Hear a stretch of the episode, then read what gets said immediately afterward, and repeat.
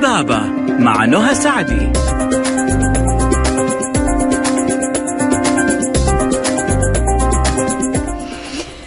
الله الرحمن الرحيم. والسلام عليكم ورحمة الله وبركاته. أحلى مستمعين مستمعي ألف ألف أف أم الموجة السعودية مستمعي برنامج طبابة ألف اللي بيجيكم يوميا من الأحد للخميس بإذن الله. معي أنا نهى سعدي من الساعة واحدة للساعة اثنين. بعد الظهر بنكون في ساعة تثقيفية توعوية صحية طبية وبيكون معنا ضيف وضيفنا بيكون من النخبة والنخبة فقط من الأطباء في مجالهم. وطبعا أنتم عارفين اليوم يوم النهدي كير بيكون فيه دائما بيقدموا عرض وبيقدموا حاجة جدا حلوة إن شاء الله الجميع يستفيد منها.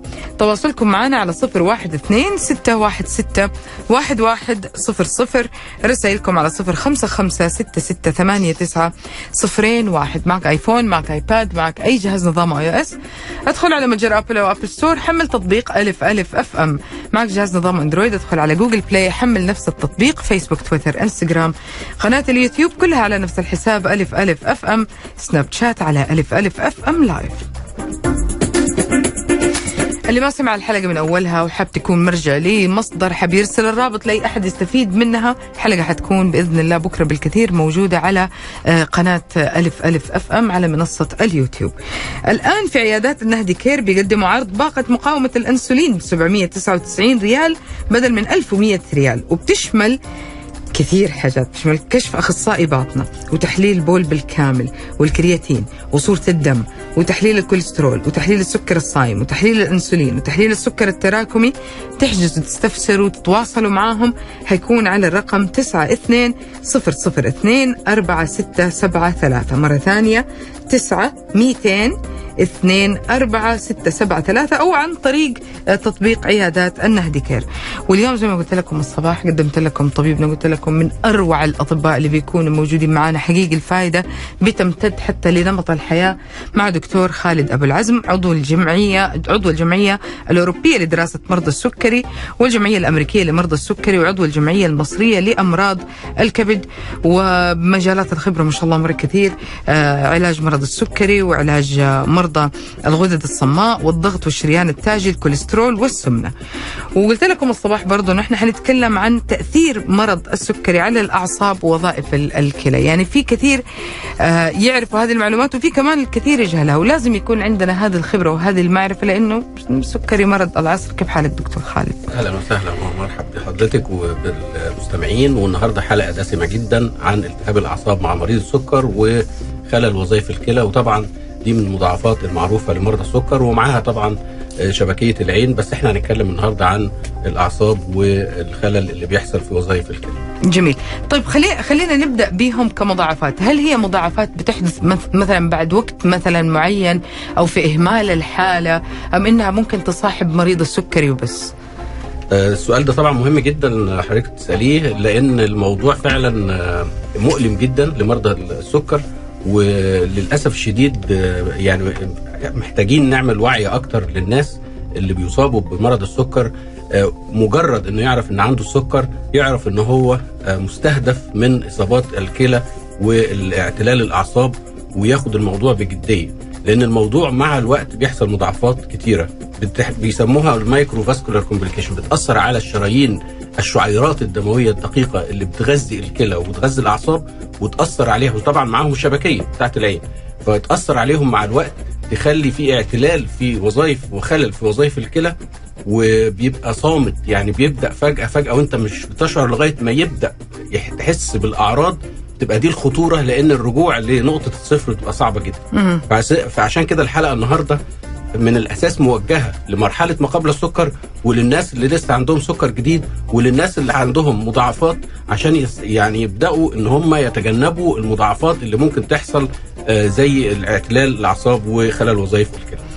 إيش العلاقة حقيقي بين ال- الكلى والسكر السكر آه، بيحب جدا آه، الإنسان والإنسان بيحبه جدا السكر بيصيب الإنسان وإنت بتتعامل مع السكر آه، انت بتنسى وهو ما بينساش. السكر صديقك عزيز عليك بينسلكش الإساءة. الإساءة اللي هي تعمل إيه؟ إن أنت ما احترمتش مرض السكر وبقيت تاكل زي ما أنت عايز وأنا ما فيش حاجة اسمها سكر وفي التالي بيبدأ السكر يزعل منك شوية يبدأ يحب جدا الأعضاء الداخلية اللي هي اللي بيسموها micro vascular complications اللي هي الشعيرات الدموية اللي بتغذي الأعضاء. بتصيب الأعصاب الطرفية في مرضى السكر وتصيب الكلى وتصيب العين. آه هي دايما العصب لما يصاب بالنقص زي مثلا الأرض عندنا لو إحنا بنرويهاش الأرض مش بتبقى الأرض دي بور يبقى ال- المية اللي رايحة لها الدم لما بيقل عن طريق الأعصاب لأن بيحصل ضيق في الشرايين والشعيرات الدموية. الضيق ده بيسبب ال إن ال ال الخلايا ما بتتجددش في الأعصاب زي ما هي. إحنا عندنا لو ما فيش سكر والإنسان طبيعي وبياكل أكل صحي الخلايا بتتجدد على طول. فبيبدأ يأثر على حاجة اسمها المايلين تشيز اللي هي الغطاء. زي سلك الكهرباء. بالظبط. مش بيبقى عليه الغطاء الأبيض. صحيح. الغطاء ده لما بيتقطع بتشوفي السلك النحاس. السلك النحاس ده العصب. مم. العصب بيبقى خلاص. مكشوف. مكشوف. أي حاجة بتيجي عليه. الخلايا بقى ما بتنموش تاني. السكر عالي على طول ودي الناس بقى اللي هي ما بتعتنيش اللي ما بتعملش تحاليل. ونقطة مهمة برضو الناس اللي بتروح آه، تاخد علاج بس كده من الصيدلية كل ثلاث شهور ومن غير ما تراجع دكتور. لا حضرتك لازم تراجع دكتور أصلا. ما فيش حاجة اسمها كرر علاج. تكرار علاج ده عايزين نلغي ال- الكلمة دي خالص. يقولوا اتصلوا بيه تعالى طب كرر إيه العلاج. إذا ناسبه أول مرة يعني هو عشان كده بيتابع بالتحاليل. يكرر العلاج والدكتور اللي يكتب له. مش إن هو هيروح يبلغ مثلا الصيدلية تبلغه إن أنت تيجي تكرر العلاج. على الأقل كل ست شهور مش مش ثلاث شهور. لأن في ناس بتقعد بالسنة أو اتنين يقول لك أنا ما رحتش لدكتور خالص ولا عملت تحاليل. فمع الوقت الخلايا ما بتستعيدش نشاطها تاني. مع الوقت هيأثر على الكلية مع الوقت هيأثر على الأعصاب. مم. يبدأ هو طبعا واخد الموضوع بنوع من ال ال مثلا الاستهتار أو مش واخد باله أو خلاص عامل باخد نفسه. أدويتي آه باخد أدوية وخلاص أنا مش كويس. نفسي أنا مش كذا. لا الموضوع أكبر من كده بكتير لأن الألام بتاعته رهيبة صامتة رهيبة. بتبدأ وبعدين بروجريسيف بقى يعني بتبدأ إيه تدمر حاجة حاجة حاجة حاجة لغاية ما علاجها ورجوعها للأصل الطبيعي بتاعها بيبقى صعب جدا علينا إن إحنا نرجع له تاني. فلذلك اليوم اللي هتعرف فيه السكر ابدأ. حنطلع فاصل ومكملين. يعني دكتور خالد دائما يحيرنا وقت الفاصل إحنا نبغى نكمل كلام ونبغى نسمع أكثر لأنه سبحان الله أشياء من يومنا وأشياء من الطبيعه دي يعني حاجات جدا بسيطة بس ممكن حقيقة تسبب ندم مرة كبير. يعني إحنا بنتكلم على كلية بنتكلم على بنتكلم على أعصاب بنتكلم على مشاكل كثير يعرف عنها لكن حتى ما يعرف إيش إحساسها لأنه الحمد لله ما جربها قبل كده. فخلينا نحمي نفسنا من هذا الجزء. حنطلع فاصل قصير جدا راجعين ومكملين معاكم. خليكم مع السماء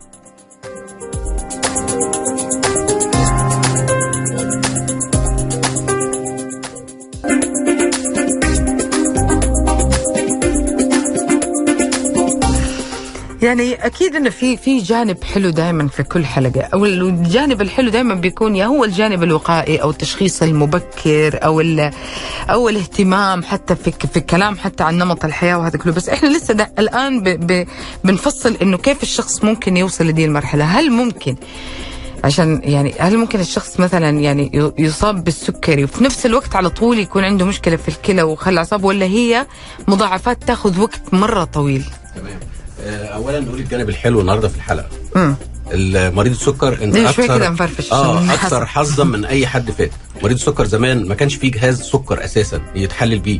إحنا كان عندنا مثلا أيام ما كنا طلبة جهاز السكر ده كان اختراع يعني بيبقى موجود مع رئيس القسم مش موجود في أي حاجة. كان زمان يحللوا ال- ال- اليورين البول ويقول لك اللون الأحمر هياخد كام وحدة اللون الأصفر مش عارف إيه. ما كانش فيه ما كانش فيه أدوية. هي كام نوع دواء موجود وهو ده اللي موجود.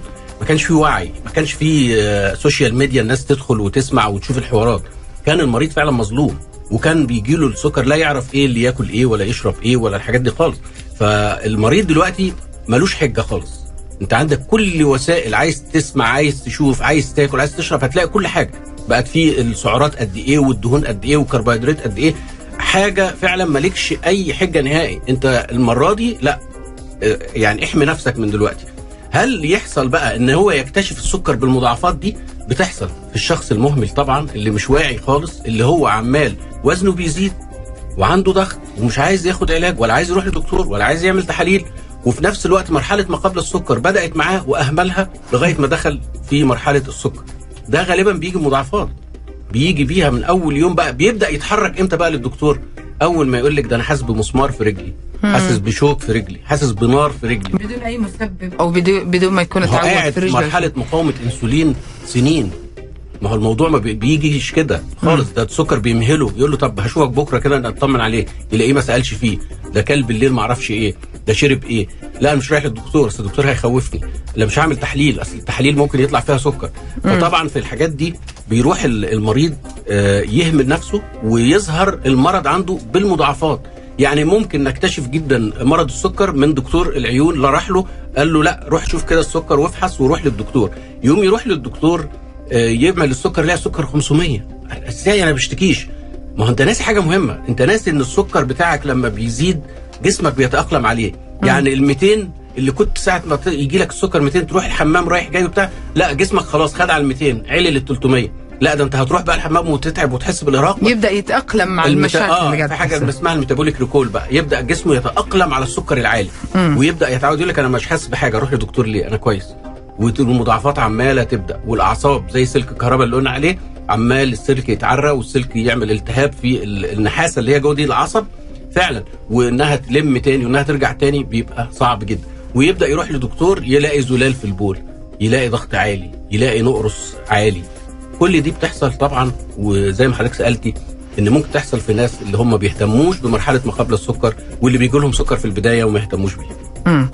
يعني إحنا خلينا نقول إنه برضه يمكن في برضه خبرية حلوة في في فكرة اللي لاحظته انه التشخيص المبكر طبعا ممكن بي بيرحمه من كل المشاكل هذه طبعاً. كلها متى يروح متى الشخص الطبيعي يروح يشوف سكره ماشي كويس أو لا؟ ال- إيش الأشياء اللي ممكن نحس فيها أو نشعر فيها؟ أول حاجة اللي أسرته فيها سكر. الأب أو الأم عندهم سكر فلازم يروح يعمل تحليل على طول. دي رقم واحد. الشخص اللي وزنه بيزيد. بدون يعمل- بدون آه، إحنا مش هنقول. بقى check up الروتين والكلام لا إحنا بنتكلم على الواحد اللي هو شاكك أو عايز يطمن واحد والدك أو والدتك عندهم سكر مستني إيه؟ ما تروح تعمل تحليل. تحليل بلاش خد الجهاز بتاع الوالده اعمل تحليل في البيت. مم. اعمل صايم واعمل بعد الأكل وتابع. مم. واحد لقى نفسه عمال يروح الحمام بالليل كتير. وبيقعدوا يفسروها المرضى بحتة أنا أسأله سؤال بتروح الحمام في الليل؟ لأن دايما في الليل ده ما بينساهوش بالنهار بينساه. يعني لو قلت له أنت رحت كام مرة بالنهار ما يفتكرش لكن بالليل يقول ده أنا قمت مرتين. صح. فيجي تسأليه يقول لك أصل أنا شربت مية كتير امبارح وقهوة وشاي فرحت الحمام. قلت له يا عم أنا بسألكش أنت شربت إيه؟ أنت رحت ولا ما رحتش؟ فيقوم يقول لك آه أنا بروح كل يوم بروح بالليل مرتين. يعني هل الشخص السليم مثلا لو يعني خلينا نقول يعني اخذ مشروبات بزيادة قبل ما ينام ومريض السكري حيختلف آه، روحتهم يعني مثلا لدورة المياه بالليل آه أكيد طبعا لا. تختلف. تختلف. ما هو المشكلة في إيه؟ إذا أنت شاكك ما تعمل تحليل. مم. ليه نقعد نقول أصل ومش ما أنا بقول لك أنت مريض محظوظ ما فيش أي حاجة أنت عندك أجهزة ما فيش حد في بيت في مصر مثلا أو في العالم أو في أي حتة قال عنده مريض سكر في البيت في العيلة عنده جهاز حلل الصيدليات حلل يعني تحاليل موجودة سهل. متوفرة آه التامين متوفر للكل يعني مم. مم. فدي حاجة طبعا مهمة الناس لازم تهتم بيها آه، ممكن جدا ما تشعرش بحاجة خالص وتلاقي في ناس ساعات بيجي يحلل يقول أنا بحلل عادي خالص وفي أعراض بتيجي هو بيفسرها ده برد مكيف اصله ضرب في ظهري. صح. أصل أعصابي ال- البرد من المكيف أصل أنا ما بنامش كويس أصل مش عارف عندي إيه. بيقعد يفسر أصل أنا وزني بيزيد أصل أنا باكل كتير. يعني هو أو وزني بيخس أصل أنا يعني باكلش. يقعد يفسرها لنفسه. إيه يعني بي- بيدور على حلول منطقية بس إنه في الآخر عشان يتفادى خبريه زي هذه أو ال- الكثير خلينا نكون صريحين دكتور. يعني بيقول إنه أنا حياتي حتتغير تماما. لو اكتشفت إنه أنا عندي أي مشاكل في السكر هم بيفكروا إنه حياتهم حتتغير. هتتغير للأحسن. لا هو بيغير هو على باله حتتغير للأسوأ. لا. يعني لو عندي سكر راح تتغير حياتي. كيف قلت للأحسن؟ معلش.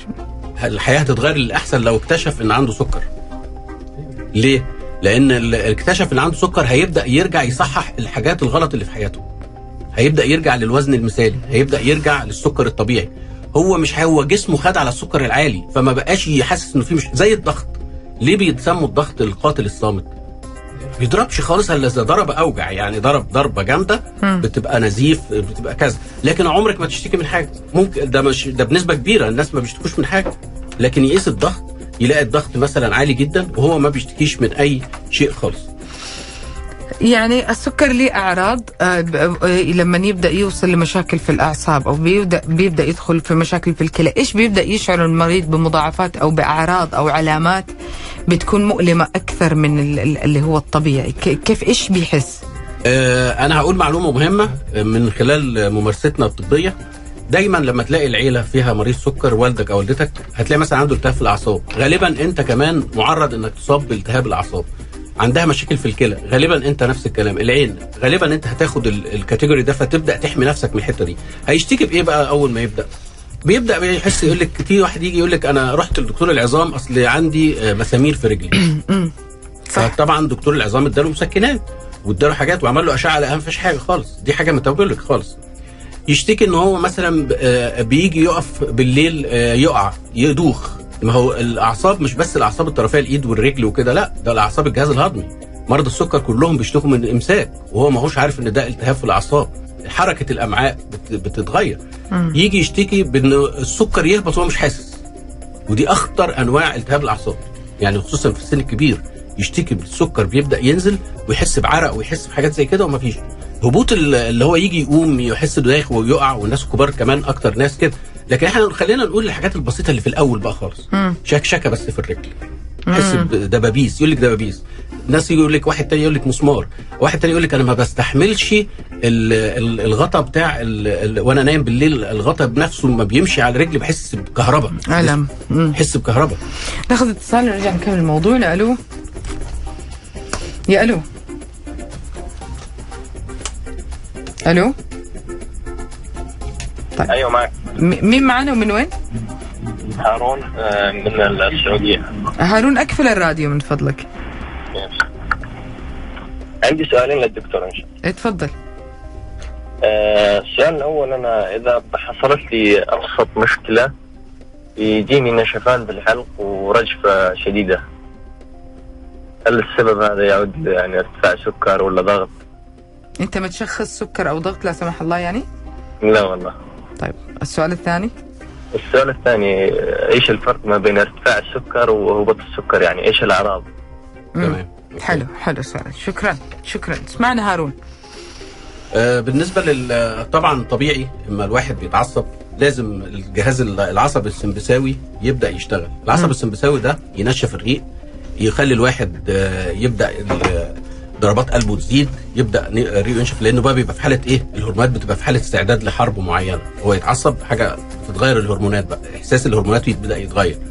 آه، فده ممكن يبقى طبيعي. لكن لو بيتكرر وأنت مش متعصب لازم تعمل تحليل إيه؟ سكر. آه، موضوع التاني الفرق بين زيادة السكر وهبوط السكر. هبوط السكر مميت خطير صعب. يعني اللي يجيله مرة هبوط سكر لا يمكن يتخيل إنه ممكن يجيله تاني. هبوط السكر آه، بيبقى تعرق جامد زيادة في ضربات القلب بيبدأ يحس إن هو مش مظبوط خالص ويبدأ يحس بقى يدخل في إيه عرق جامد. يعني تدخلي عليه مثلا لو واحد تلاقي السرير اللي نايم عليه مبلول مية خالص يعني تلاقي عرق جامد وطبعا ده امرجنسي لازم يتلحق بسرعة. ودي عايزة حلقة بقى نبقى نقول إيه الحاجات اللي إحنا ننقذ بيها المريض. طب هل لها درجات؟ يعني ممكن يكون تعرق أقل وممكن أسوأ يكون الدرجات بزيادة؟ بقى اللي إحنا حلقة النهارده. التهاب لما يكون عنده التهاب أعصاب مش هيحس بال طيب أقول لكم على حاجة. بعد الفاصل حنرجع ثاني نعيد على هبوط السكر وحنعرف ارتفاع السكر وحنعرف الفرق بينهم. سؤال جدا جميل هارون شكرا لك. فاصل قصير وراجعين.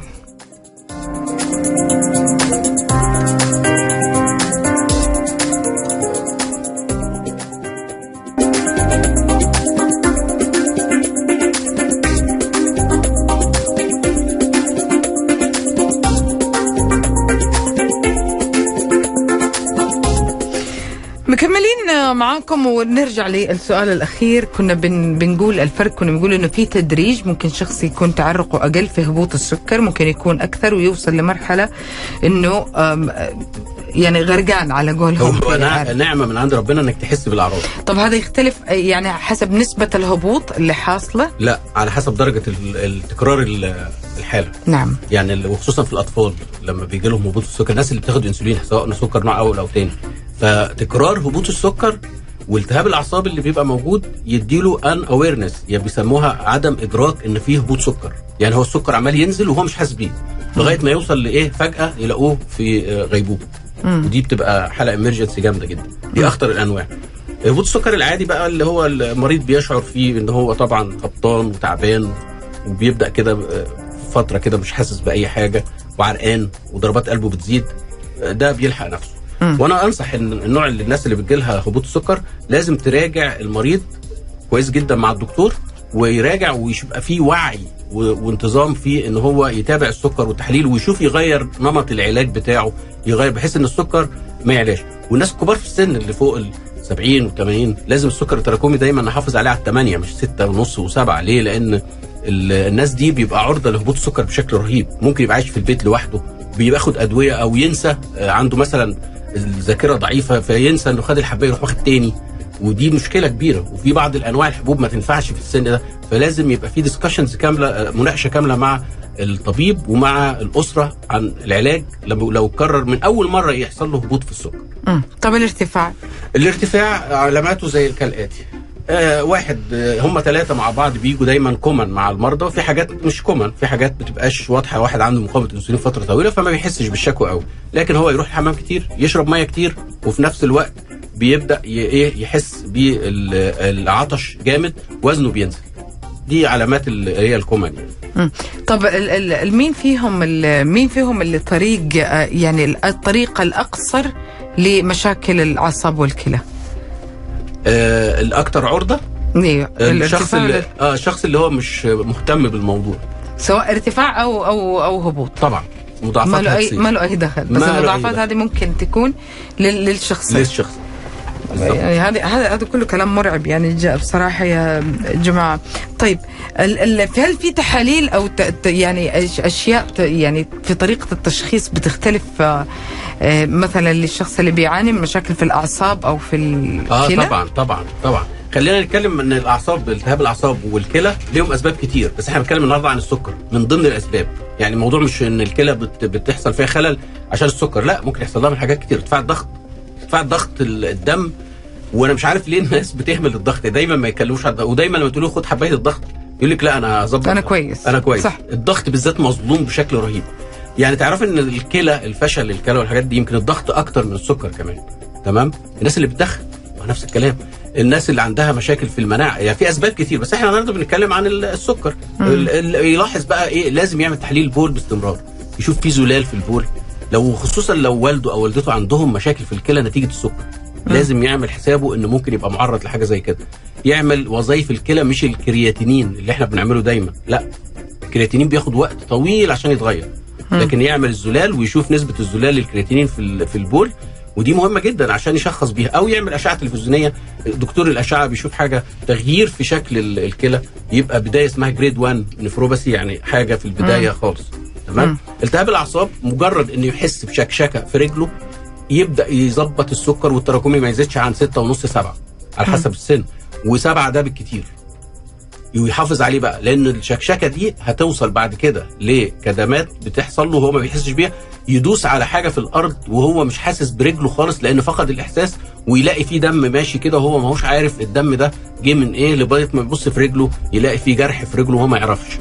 ففي الحالة دي هيبقى وصل لمرحلة عدم الإحساس اللي هي أخطر المراحل إن هو فقد الإحساس في في القدم يبقى يبدأ ويرجع تاني أول ما يحس بحاجة غريبة في رجله يلحق مع الدكتور يغير نمط الحياة بتاعه. الطب كيف بيتعامل مع هذه الحالات؟ إذا كان الشخص يعني مثلا وصلت المضاعفات للأعصاب أو وصلت للكلى أو وصلت للاثنين كيف بي كيف بيتغير بروتوكول العلاج هنا أو كيف بيتم التعامل مع الحالة هذه؟ طبعا لازم يغير لازم يسيطر على الضغط لازم التحاليل كشامله تتعمل الكوليسترول بتاعه يبقى كويس السكر بتاعه يرجع للطبيعي يظبط العلاج يمشي مع دكتور. نلحق الموضوع أصل لو أنا لحقت الموضوع في الأول زي بالظبط اللي بيبقى عنده آه، حاجة معينة في السيارة بتاعته ولو لحق الموضوع قبل ما السيارة تخرب خالص هيبدأ ينقذ الموضوع. غير بدل ما يقول لك إيه أنا ما اهتمتش أنا ما غيرتش زيت أنا ما عملتش فيقوم الموتور بتاع العربية يبوظ ده مثل حي للناس تفهمه. انت لو عينيك وودنك وكله على المكان اللي بيتعب في جسمك هتبدأ تحس بإحساس تاني خالص.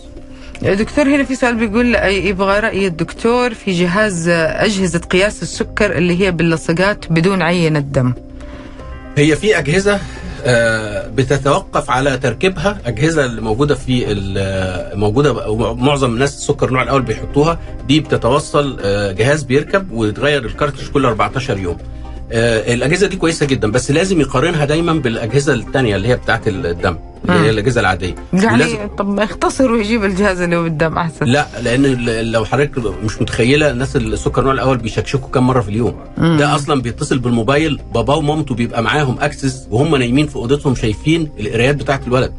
فبيبقى إحساس تاني خالص. وعلى فكرة أنا شفت أجهزة كتير ال- السنسور بتاعها ممتاز.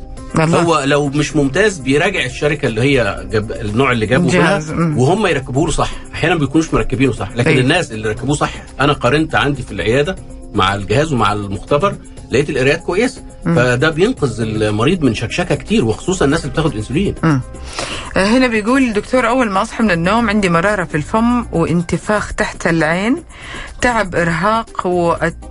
ويتثاوب لفترة طويلة لا دي أعراض ممكن تبقى عادية خالص وبنصحه نعمل check up على جسمه كله مم. على أساس نطمن على الكلى يعني يعني هذا ممكن تكون كمان مشاكل في ال في الفيتامينز أو شيء زي وممكن كذا طبعا غدة درقية في حاجات كتير يعني أي طيب آه، دكتور يعني كيف كيف إحنا نتعامل مع هذه الحالة؟ هل هذا الشخص وصل لمرحلة خطورة نقدر نقول مرة رهيبة سواء الأعصاب أو ال- الكلى ولا خلاص هو في طريق منحدر؟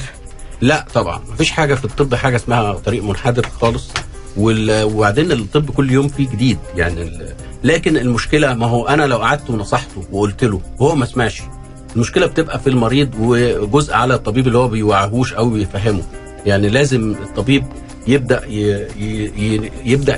يوعي المريض ويبدأ يحسسه إنه بالمشكلة دي إيه ويستمع للطبيب لأن هي دي الأساس هو المريض عليه عامل كبير جدا. يعني ناخذ اتصال ناخذ اتصال يلا ألو. السلام عليكم. عليكم السلام. هلا يا وائل. كيف حالك يا الله يسلمك. كيف حالك؟ والله أنا جميل كذا بلقاء الدكتور. الله يحفظه. والله كلامه مرة ممتاز صراحة. فعلا. فعلا. تفضل يا وائل بسؤالك. والله سؤالي عندي مشكلة في الضغط عندي الضغط دائما عالي هذا اولا. وثانيا مسويت فحوصات زي كذا وطلع عندي الكرياتين عالي. والبوتاسيوم منخفض آه وعندي مشاكل في الخطوات في المرارة ومشكلة كذا دكتور عندك سؤال لوائل؟ عمره وسنه ووزنه آه. العمر والوزن. عمري فوق الخمسين الإنسان في العمر سكر وزني خمسة وتسعين. في سكر؟ لا ما في سكر. طيب تمام. يا، تفضل okay. دكتور آه طبعا سؤال مهم جدا زي ما كنت بكلم حضرتك من شوية على موضوع الضغط الضغط طبعا آه، وظائف الكلى بقى مش الكرياتينين بقى هو علي اللي بيقول طبعا البوتاسيوم كويس إن هو لسه طبيعي لا البوتاسيوم- وبيقول منخفض آه منخفض يعني كويس يعني مم. بالنسبة لنا إحنا آه. ما يبقاش مم. عالي مم. آه لازم بسرعة يعمل الزلال اللي في البول ويعمل كمان المعدل الترشيح الكلى ده. أهم حاجة أهم من الكرياتينين نفسه أشوف الكلى دي بترشح قد إيه الكليه أصلا عاملة زي المصفى كده بترشح السموم الحاجات الخارجيه بتخرج الحاجات اللي هي ضاره بالجسم وتست... وتستفيد بالحاجات التانية ترجعها تاني. فلما بيحصل توسع في المصفى دي اللي هي الترشيح بتاعها الكلى فبتبدأ تفرد اللي هو الزلال بقى اللي هو البروتين ينزل بقى. فده طبعا بيعمل مشاكل جدا في الجسم كله يورم رجله ويحصل إيه مضاعفات كتير. يعني كثير بن- دائما دائما يعني أكثر كلمة نسمعها إنه التحاليل تحاليلك التحاليل الدورية التحاليل اللي تطمنك على نفسك. كمان أنت طبيب نفسك. أي إحساس غريب يعني. دكتور خالد سهل لكم يعني دورة المياه استخدامها بطريقة غير طبيعية في الليل وتكرار هذا الأمر هذا لوحده يخليك تخاف على نفسك وتروح تشوف كيف وضع السكر والأمور هذه كلها. الشفاء للجميع يا رب. حنطلع فاصل قصير. خليكم على السماء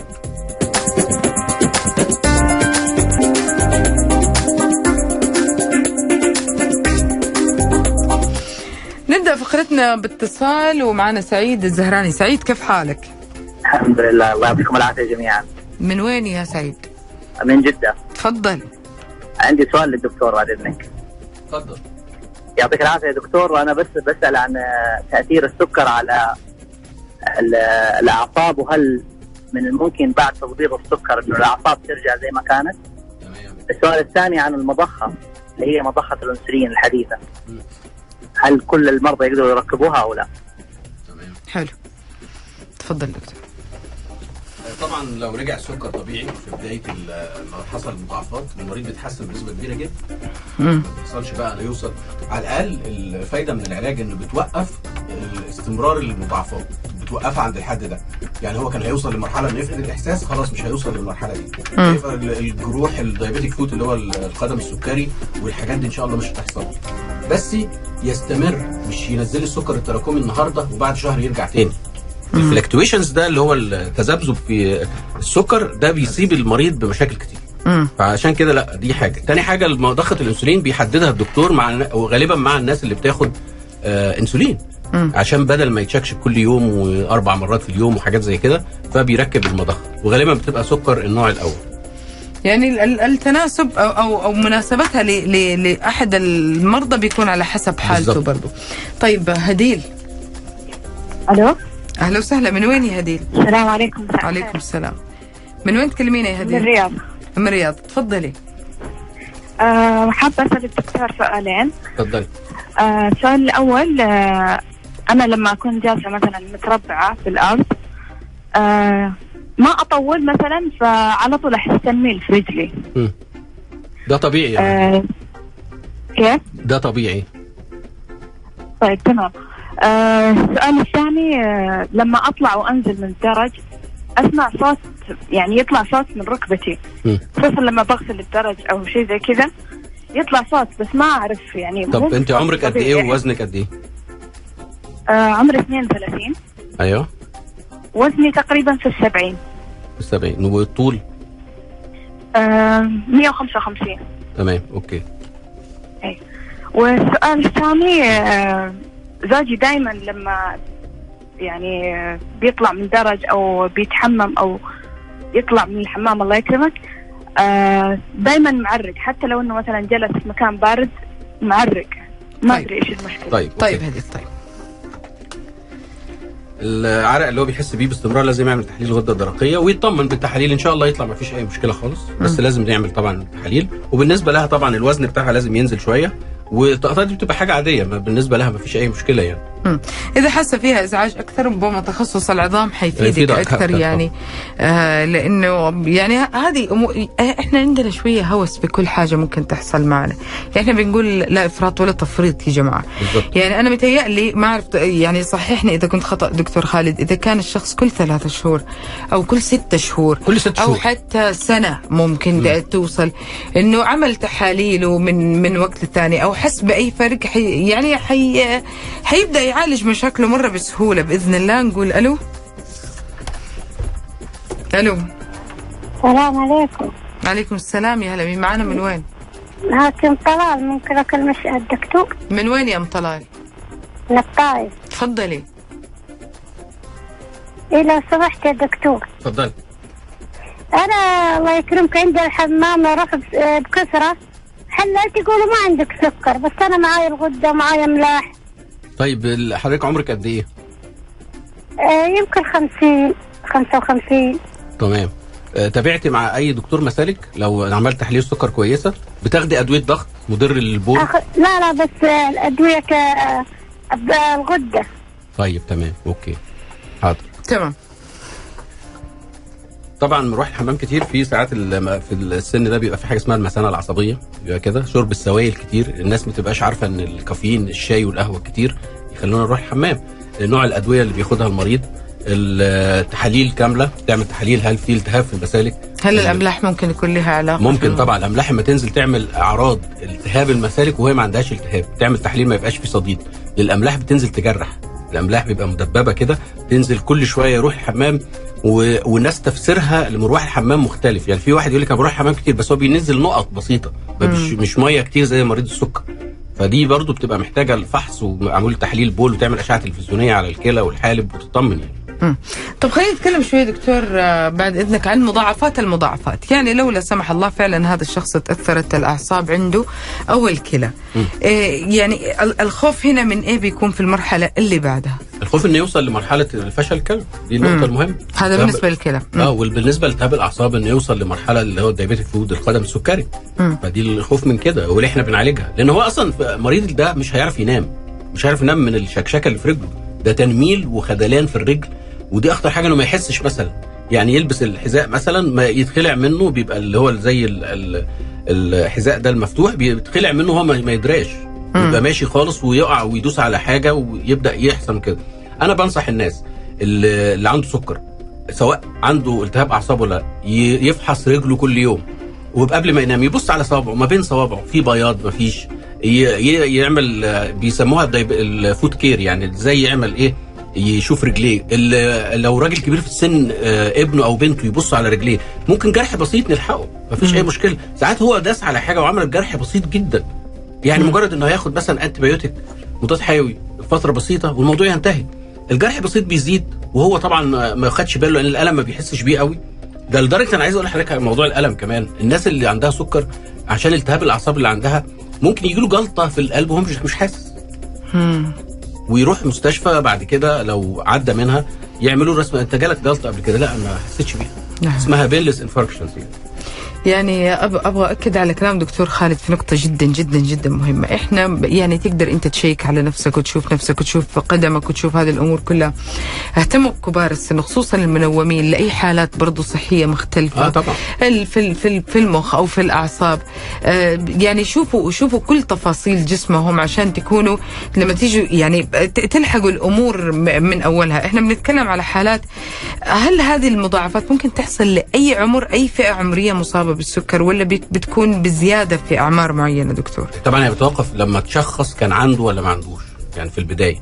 عنده يبقى بقالها كتير السكر عنده هو مش كان حاسس اللي هي مرحلة ما قبل السكر. آه طبعا بيبقى عرضة أكتر لما السكر بيطول هي بتاخد سنين عشان تحصل.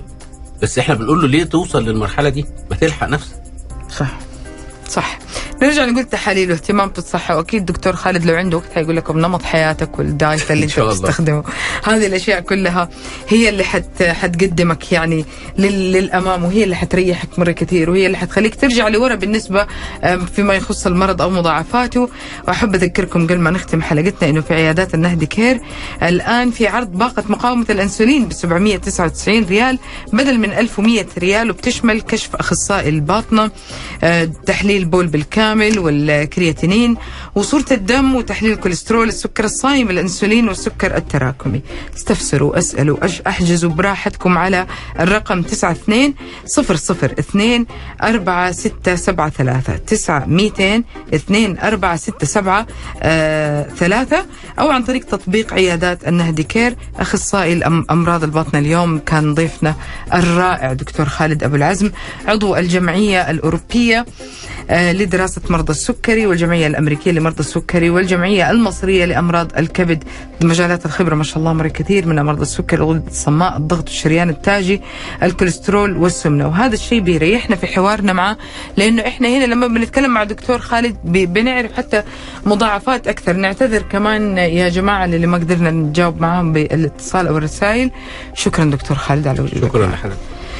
شكرا ويعطيكم العافية وألف سلام عليكم جميعا. معلش بس نقدر معلش فينا نجاوب على ده السؤال؟ ما ما, ما, حيهون علي. يعني بيقول عندي انتفاخ في عروق الدم في الساقين. هل ممكن يكون لها علاقة بالحالات اللي قلناها اليوم؟ لا ده ممكن تبقى دوالي. دوالي في إن شاء الله أنك بخير. يعطيكم العافية على أمل نجدد لقائي فيكم بكرة بإذن الله في حلقة جديدة من برنامج تيمبو الساعة 11 الصباح. شكرا أحمد موسى معنا من الإخراج. كنت معكم نهى سعدي في أمان الكريم وانتبهوا على بعض.